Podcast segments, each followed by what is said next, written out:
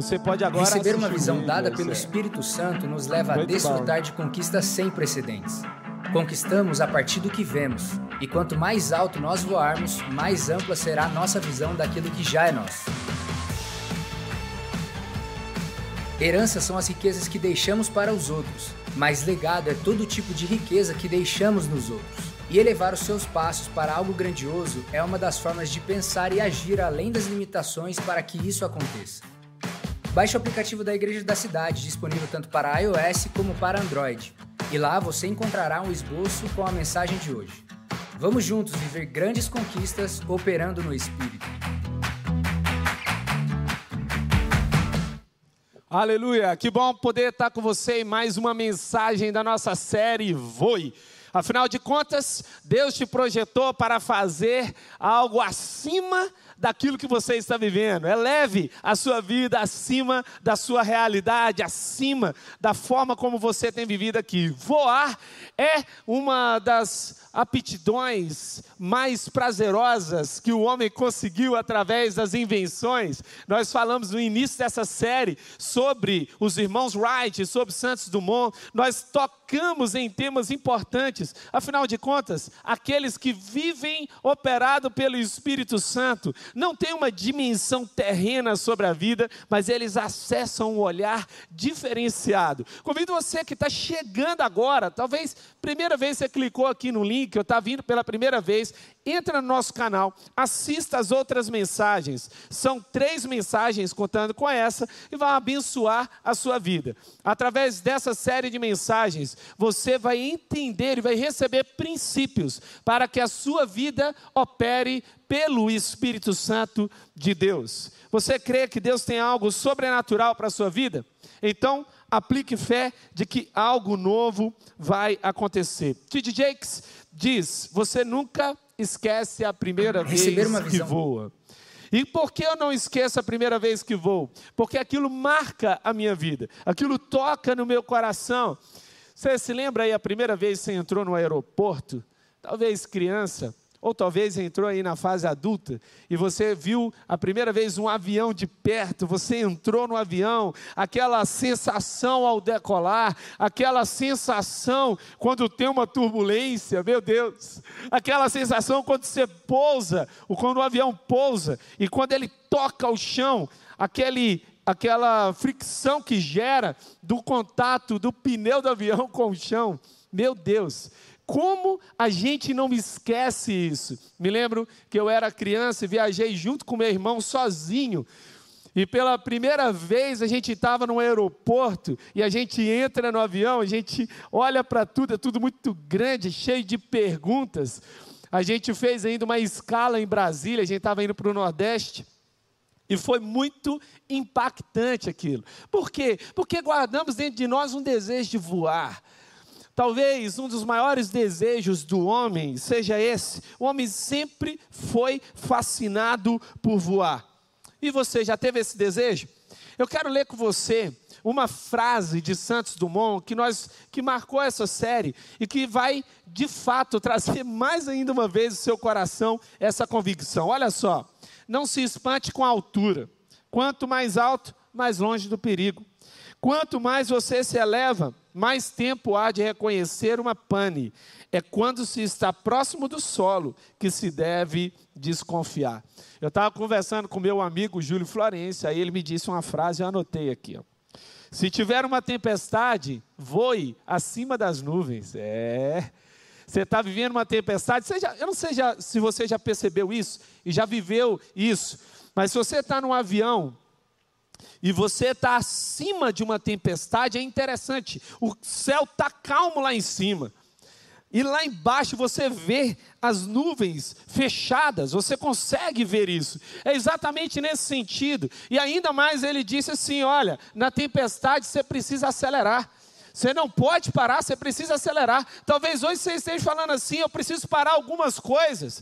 Talvez a sua percepção sobre cansaço esteja no fato de que você está fazendo muita coisa. Eu não acredito que cansaço, o descanso vem quando a gente para de fazer coisas. O descanso vem quando a gente deixa de ter uma mente dividida e a gente tem apenas um foco. O descanso vem quando a nossa alma repousa em Deus. Aí sim eu tenho descanso, aí sim eu recebo de fato aquela sensação de que eu estou repousando mesmo trabalhando. Então, se você está vivendo algo e você está sentindo que as coisas pararam, você está sentindo que as coisas estão ah, vindo uma tempestade, ou está passando por um momento difícil, eu reforço essa frase do pastor Júlio: acelere, acelere. Já que você está voando, então voe alto. Qual o problema? Tem gente que fala assim: ah, não, eu, eu tenho medo de sonhar com isso, porque eu posso me decepcionar. Você sabia de uma coisa? De que se você sonhar pequeno, vai gastar tanta energia quanto sonhar grande? Você sonhar pequeno vai fazer com que você não alcance aquilo que você deseja e ainda assim você teve trabalho. Quem sabe, quem sabe, nessa dimensão inteira que você está vivendo, você ainda não decidiu sonhar com coisas impossíveis. Em nome de Jesus, eu quero declarar sobre a sua vida: você vai desejar sonhar com coisas impossíveis, porque a medida em que você sonha com as impossibilidades é a medida em que você acessa a mentalidade de filho amado de Deus. Todo filho tem um pensamento segundo o coração do Pai. E é na casa do Pai que a gente sonha. Você foi projetado para sonhos e voos elevados. E Eclesiastes 3:1, Salomão vai dizer: "Também pôs no coração do homem o anseio pela eternidade." Quando você olha no espelho, você não fala isso não? Ainda tem mais. Porque ainda eu não vivi tudo o que falta ainda para eu viver? Nós não estamos falando aqui sobre conquistas ou sobre uma mensagem motivacional no sentido de, olha, vai, vai dar certo, você consegue. Eu não acredito no humanismo, eu não acredito que o homem pelo homem consegue, mas eu acredito que é impossível uma pessoa ser cheia do Espírito Santo com uma mente medíocre. Eu não acredito que alguém que é tangenciado, é tocado pelo céu, consegue pensar em coisas pequenas. Você é projetado para olhar para o céu, para se lembrar de que Deus te fez, e Deus te fez a imagem e semelhança dele, e ele não guarda a imagem dele em seres pequenos. Deus fez você para viver algo extraordinário. E enquanto você não viver isso, enquanto você não entregar sua vida por isso, as coisas não farão sentido. Eu quero te lembrar dos três temas que estamos abordando nessa série. Visionize o seu futuro, tenha uma visão de futuro. Opere o seu plano, na última mensagem que tivemos na semana passada. E hoje, eleve os seus passos. O último tema dessa mensagem, dessa série de mensagens é eleve os seus passos. Isaías 58, 14 diz assim: então você terá no Senhor a sua alegria, e eu farei com que você cavalgue nos altos da terra. Olha, você vai caminhar sobre altos da terra, vai estar em lugares elevados, porque enquanto os nossos olhos estão no Senhor, de fato as coisas mudam, a nossa vivência sobre a vida muda. Sabe, quando você estava ah, pensando e sonhando algumas coisas na sua história, talvez muitos desses sonhos, eles não foram ah, tocados por Deus e talvez você entrou em lugares óbvios. Eu acredito muito nisso. Se você está no lugar que era possível você chegar sozinho, Deus ainda não participou da sua vida.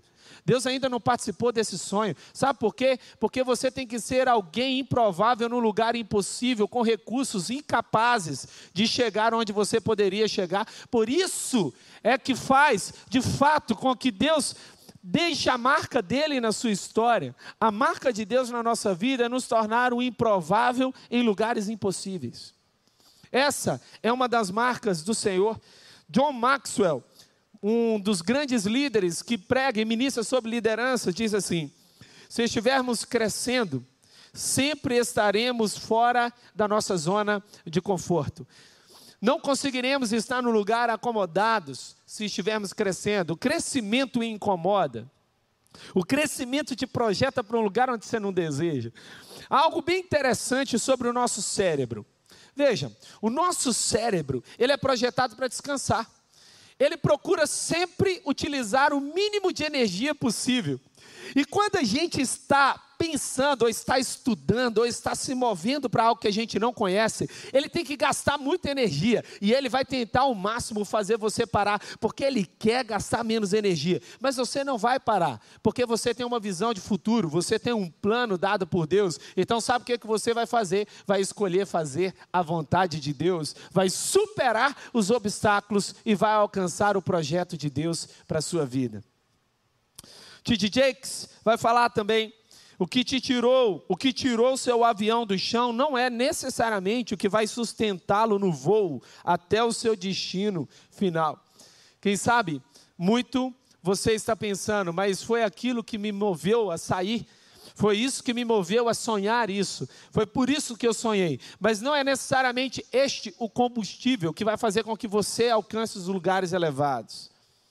Essa mensagem de hoje, ela é inspirada ela tem esse tema inspirado em Abacuque. Mas antes de ingressar em Abacuque, eu quero que você assista um testemunho. Esse testemunho tem a ver com a história de um piloto, o piloto que decidiu voar, mas algo acontece com ele. E ele caiu no seu avião. Você vai assistir esse vídeo, mas eu quero antes que você assista esse testemunho, eu queria te convidar a pensar: será que você não é essa pessoa que, porque caiu, você acha que não pode voar mais? Assista o testemunho do pastor Gustavo Lima. A paz, querida família, Igreja da Cidade, eu sou um dos pastores, pastor Gustavo Lima. Venho aqui compartilhar o meu testemunho com vocês. Dia 24 de agosto de 2018, eu sofri um acidente, sou piloto e também instrutor de voo. Saí com um aluno de manhã, tempo estava bom, Estava tudo tranquilo, tudo checado na nossa aeronave, na nossa meteorologia, nossa rota. Saímos para o litoral, né, paramos em Ubatuba para abastecer e o nosso regresso seria Guará e regressar para São José dos Campos.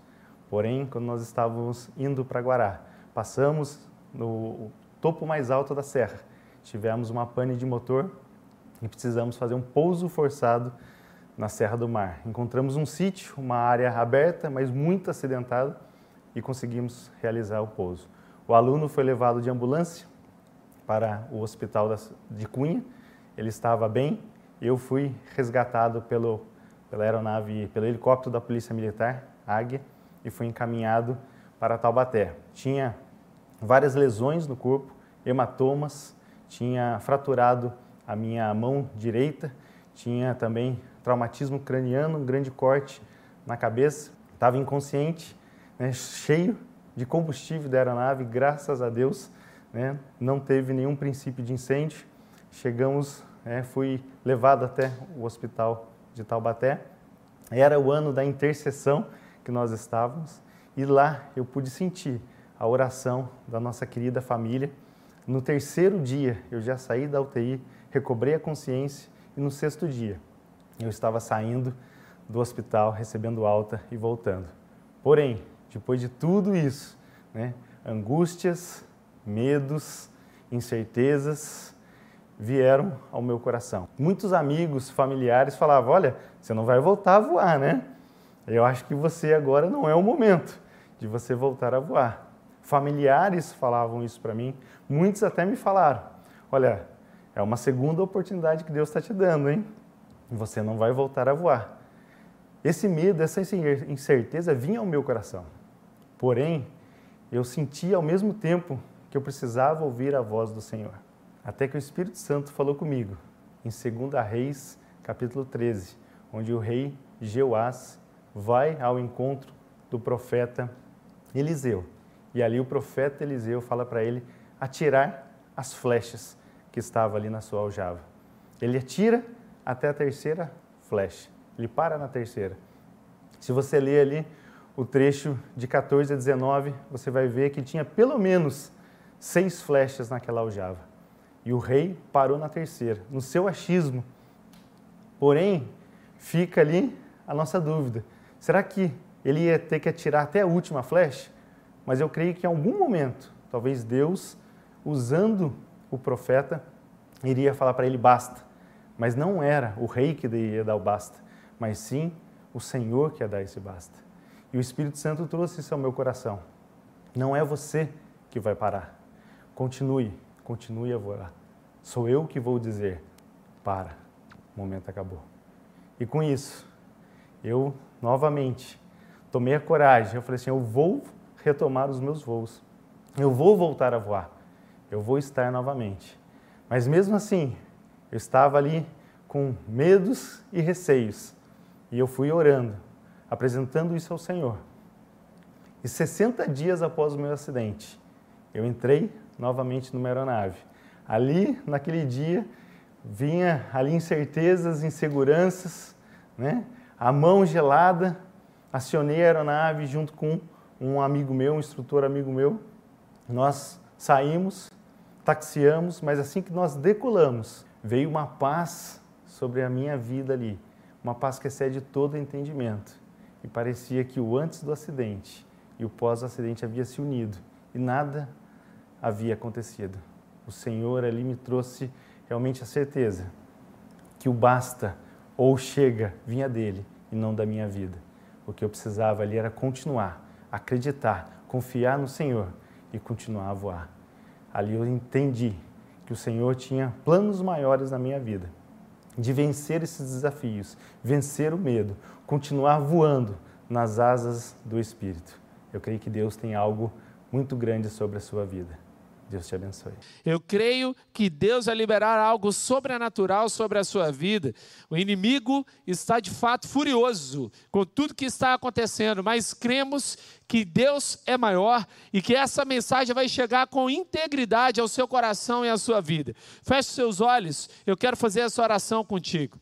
Querido Espírito Santo, em unidade, como família, como igreja, aplicamos fé de que o Senhor realizará infinitamente mais do que estamos pedindo ou imaginando. Colocamos toda a questão técnica diante do Senhor, toda essa celebração online que está alcançando mais de 400 pessoas pessoas simultâneas agora. Que o Senhor abençoe cada vida aqui conectado, porque nós sabemos em quem temos crido, nós sabemos que essa mensagem precisa chegar e nós não vamos nos calar, nós não vamos desistir. Aplicamos fé em tudo que o Senhor tem para nós nesse tempo. No nome de Jesus, amém, amém e amém. É assim, eu creio de fato que Deus está trazendo algo novo para nós, para a sua vida. Começamos a ouvir aqui o testemunho do pastor Gustavo Lima. E esse testemunho nos lembra de que você não está autorizado a desistir. Você não está autorizado a desistir. Não é porque o seu avião caiu, não é porque você teve que fazer um pouso forçado, não é porque as coisas não deram certo no seu passado, que não vai dar certo no seu futuro. Nós viemos trazer uma declaração profética de que Deus está preparando um tempo que ainda você não conhece, para que os seus pés possam alcançar lugares que Ele preparou para a sua vida. Esses lugares são inéditos, são lugares que vão passar pelo processo de ultrapassar a dor, ultrapassar a frustração. Um dos grandes profetas bíblicos é Abacuque. Abacuque está indignado, Abacuque está enfurecido com tudo que está acontecendo à sua volta. Por que pessoas injustas, por que pessoas ímpias prosperam? Por que é, Deus permite que essas coisas aconteçam? E ele tem uma série de questionamentos de maneira leal, de maneira uh, fiel ao Senhor, ele apresenta isso, mas ele está indignado, porque afinal de contas é isso que nos faz ser o que somos. Somos daqueles que não estão conformados com a realidade da terra, nós estamos inconformados porque a violência, porque a injustiça, porque hoje nós estamos enfrentando uma guerra na Rússia, logo, num ambiente que estamos passando de luta com Covid, ainda não não aceitamos as coisas da terra. E é essa inquietação de Abacuque move Abacuque a ter um diálogo com Deus. O livro de Abacuque, essa teodiceia, é construída num diálogo de, do profeta com o Senhor. Ele coloca os seus questionamentos e Deus traz respostas. Deus traz a ele a resposta. E os questionamentos de Abacuque envolvia a exploração dos ricos em relação aos pobres, envolvia líderes religiosos corruptos, reis fracos e imaturos ele diz: Senhor, até quando? Até quando tudo isso vai acontecer? Preocupado com a reputação de Deus, o profeta se coloca diante do Senhor e ele busca respostas. Abacuque é considerado o profeta sapiensal, profeta que traz sabedoria, traz palavras de direcionamento, de discernimento. E então, nessa conversa de Abacuque com Deus, ele termina o livro numa nova perspectiva. E eu quero ler os últimos versículos de Abacuque com você. Mesmo não florescendo a figueira, não havendo uvas nas videiras, mesmo falhando a safra de azeitonas, não havendo produção de alimentos nas lavouras, nem ovelhas no curral, nem bois nos estábulos, ainda assim eu exultarei no Senhor e me alegrarei no Deus da minha salvação. O Senhor soberano é a minha força, Ele faz os meus pés como os do servo, Ele me habilita a andar em lugares altos. Você veio até aqui nessa série Voe, e talvez em algum tempo dessa jornada, talvez você tenha que fazer esses pousos forçados, talvez você tenha que realinhar a rota. Sabe por quê? Porque Deus não age no ideal, Deus age no real. Deus não age num lugar, num ambiente de tudinho está perfeito. Não, Ele conhece a gente, Ele sabe o que está à nossa volta, Ele conhece a natureza humana, Ele sabe o que está ali, a, a interação que está à nossa volta. E Deus não está comprometido com que o seu ideal aconteça, mas com que o perfeito se manifeste sobre o real e a sua vontade se estabeleça sobre a nossa vida. Ele é o Deus que cura a nossa ferida. Ele ele traz a, a essência do pranto para o, o choro da alegria, da celebração. Ele transforma a nossa história. Por isso, Deus não age no ideal, Deus age no real. Ele não está comprometido a traçar um plano onde tudo está perfeito na sua mente, porque Ele tem o plano perfeito de acordo com a sua vontade. Deus governa. Há algo que eu ah, recebi nessa manhã, hoje, e que Deus tocou muito profundamente o meu coração. Sabe o que, que é? São algumas realidades. A palavra de Deus está ativa, o Espírito de Deus está se movendo, o Filho continua salvando e o Pai está no governo. Essas quatro coisas eu não posso esquecer. A palavra de Deus está ativa, o Espírito está se movendo, o Filho está salvando e o Pai está no governo. Nunca se esqueça dessas realidades. Pegue isso para o seu coração. Mas então, como é que eu faço para elevar os meus passos? Como é que eu faço? Eu já tenho agora uma visão de futuro. Eu já olhei para o futuro, já sei para onde eu quero ir. Agora eu já criei um plano. E agora, o que eu tenho que fazer? Como eu posso caminhar em lugares altos? Vamos aprender com Abacuque, baseado na sua trajetória com Deus, como ele recebeu a capacidade de caminhar em lugares altos. Primeiro princípio: supere a força gravitacional da sua realidade. Supere a força gravitacional da sua realidade. Ele diz: mesmo não florescendo a figueira, não havendo uvas nas videiras, mesmo falhando a safra de azeitonas, não havendo produção de alimentos nas lavouras, nem ovelhas no curral, nem bois nos estábulos. Você consegue entender? Abacuque aqui não está falando de luxo. Abacuque está falando de subsistência, ele está falando de alimento, ele está falando sobre o básico da vida de quem vivia no campo. Ele está dizendo: olha, mesmo que não haja sinais visíveis, mesmo que eu não consiga ver os sinais visíveis na parte mais essencial do meu ser, uau! Quem sabe não é isso exatamente o que você está lutando? Sabe? Muitas vezes nós estamos muito preocupados porque a nossa visão está a partir da nossa realidade. Você nunca vai conquistar um sonho de Deus se a força gravitacional da sua realidade te impedir de voar. Você precisa superar. Eu aprendi, os irmãos Wright dizendo o seguinte: que não existe nenhuma ave que para levantar voo, ela se levanta, ela levanta o voo de maneira calma. Todas elas levantam o voo de maneira inquieta, sabe por quê? Para superar a gravidade é necessário você se arrancar daí. Eu creio que Deus vai arrancar você de lugares onde você fixou o raiz.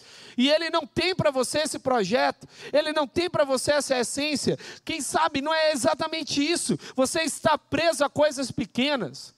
Eu aprendi com os meus filhos, sou pai de três, Daniel, Gabriel e Miguel.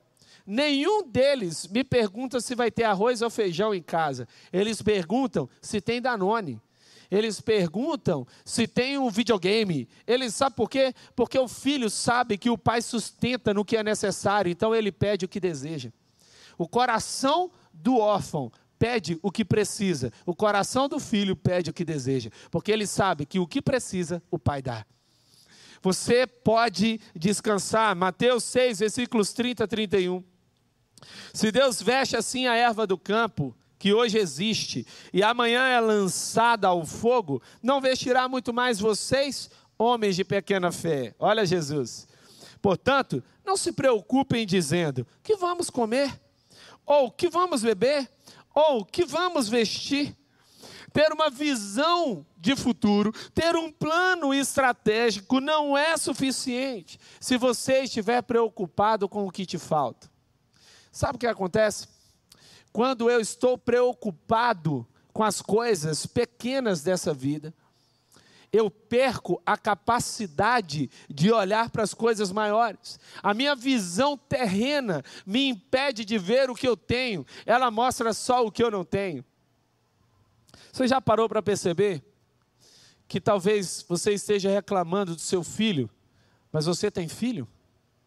Você está reclamando da sua esposa, mas você tem uma esposa. Você está reclamando da sua casa, mas você tem casa. Você está reclamando do carro, mas você tem carro. Você está reclamando da água, mas você tem água.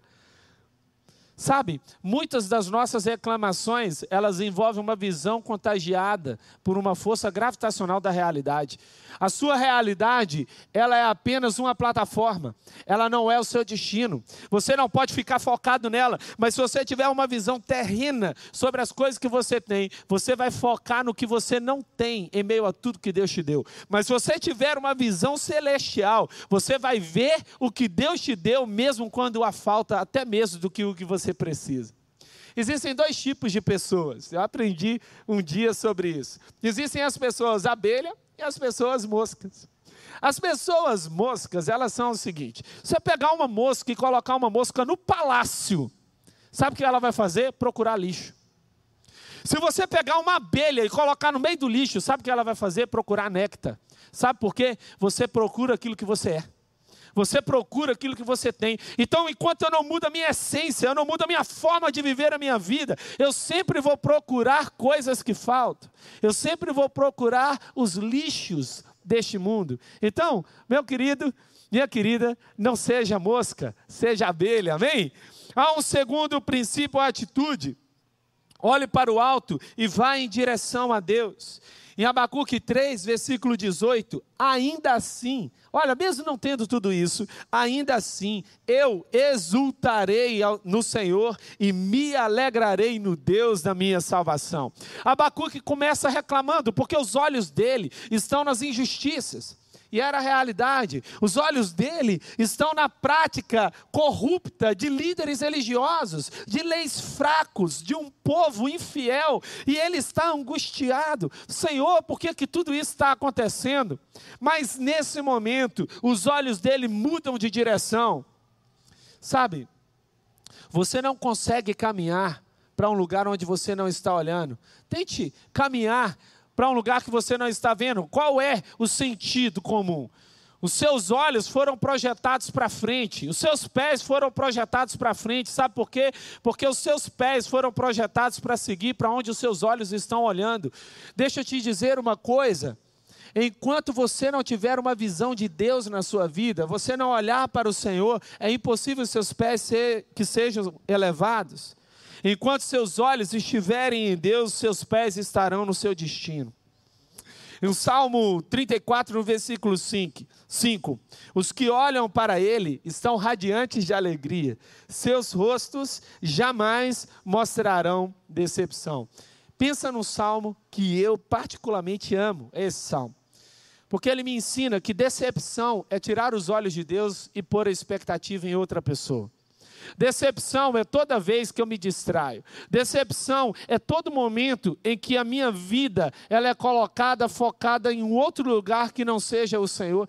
Nós não nascemos para procurar e receber coisas, nós nascemos para viver adorando e glorificando a Deus. Quando a minha vida está focada no Senhor, sem perceber, os meus pés perderam a capacidade de apenas andar nesses lugares e agora eles foram elevados. Então foque seus olhos no Senhor.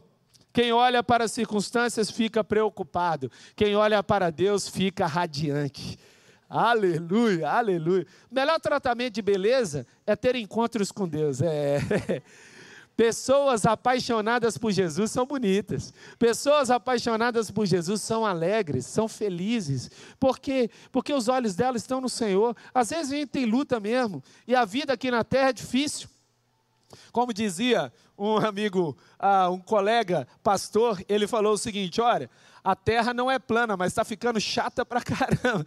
E às vezes é isso mesmo. Tem muita coisa difícil que a gente passa aqui na terra, mas a questão não é as coisas da terra, é para onde a gente está olhando, para onde estão os seus olhos. A terceira atitude, receba força e influência do Espírito Santo.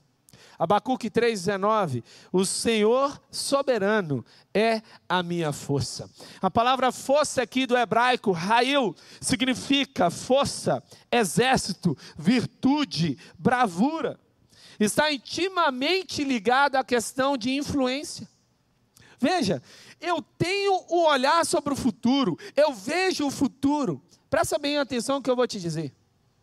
Você olhar para o futuro, ter um plano estratégico para o futuro ainda não é o suficiente.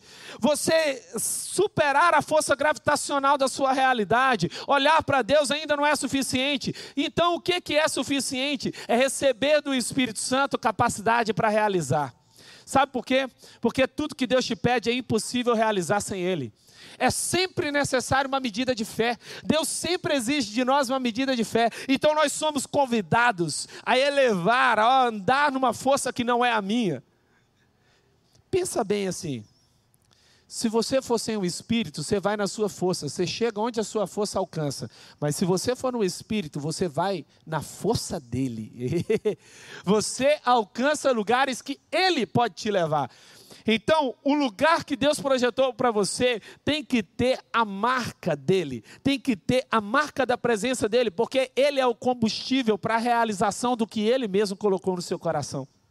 Só tem um jeito de chegar onde Deus tem para a sua vida, através dele. Em Atos 1, no versículo 8: Mas receberão poder quando o Espírito Santo descer sobre vocês, e serão minhas testemunhas em Jerusalém, em toda a Judéia, Samaria e até os confins da terra.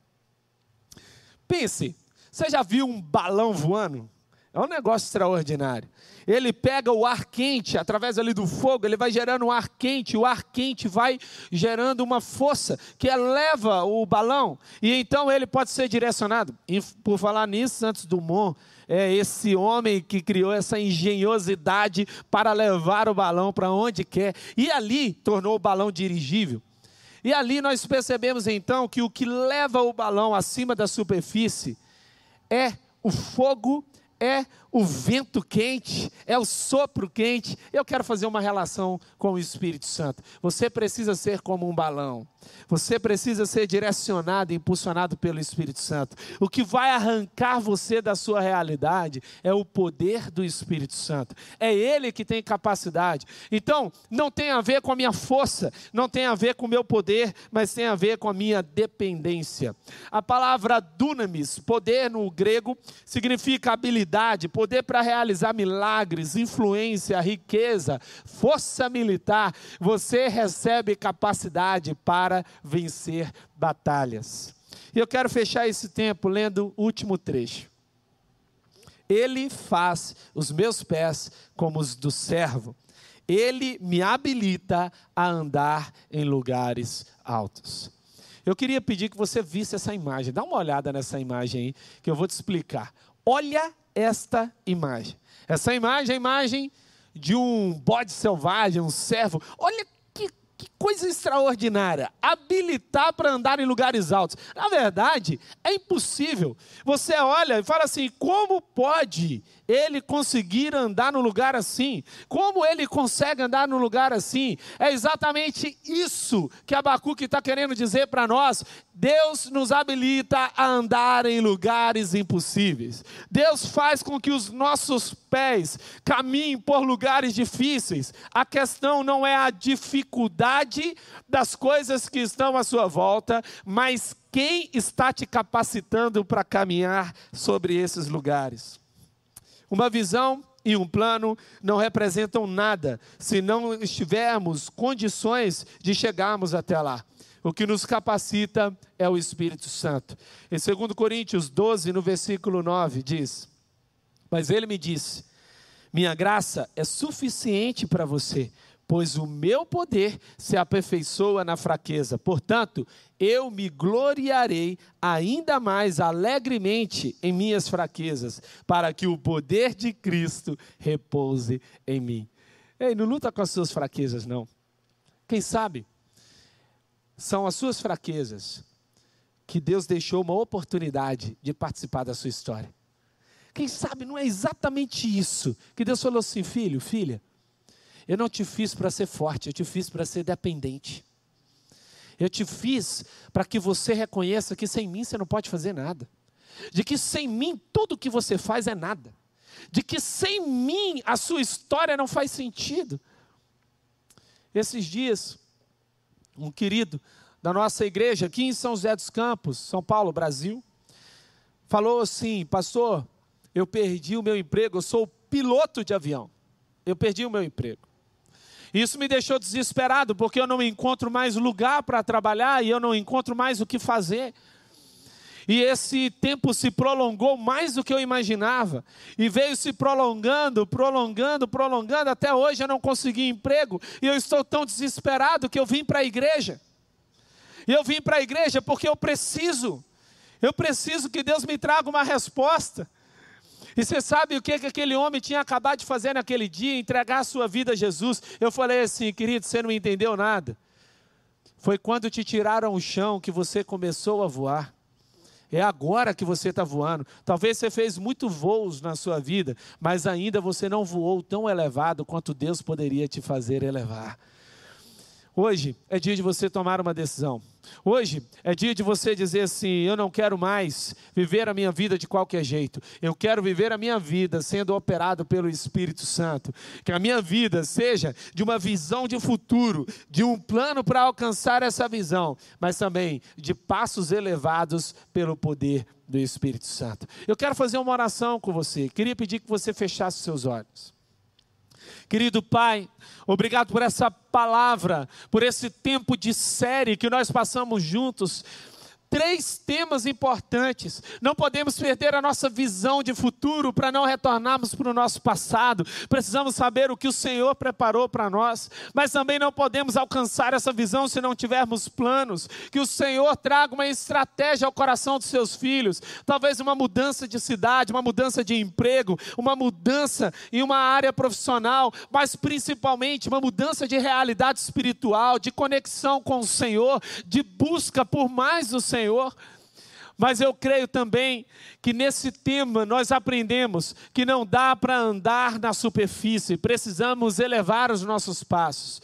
Que o teu espírito toque no coração de cada um dos seus filhos, que eles recebam essa palavra poderosa sobre os seus corações, apliquem fé e percebam a ação sobrenatural do Senhor sobre a vida deles. Assim eu oro no nome de Jesus. Amém, amém e amém.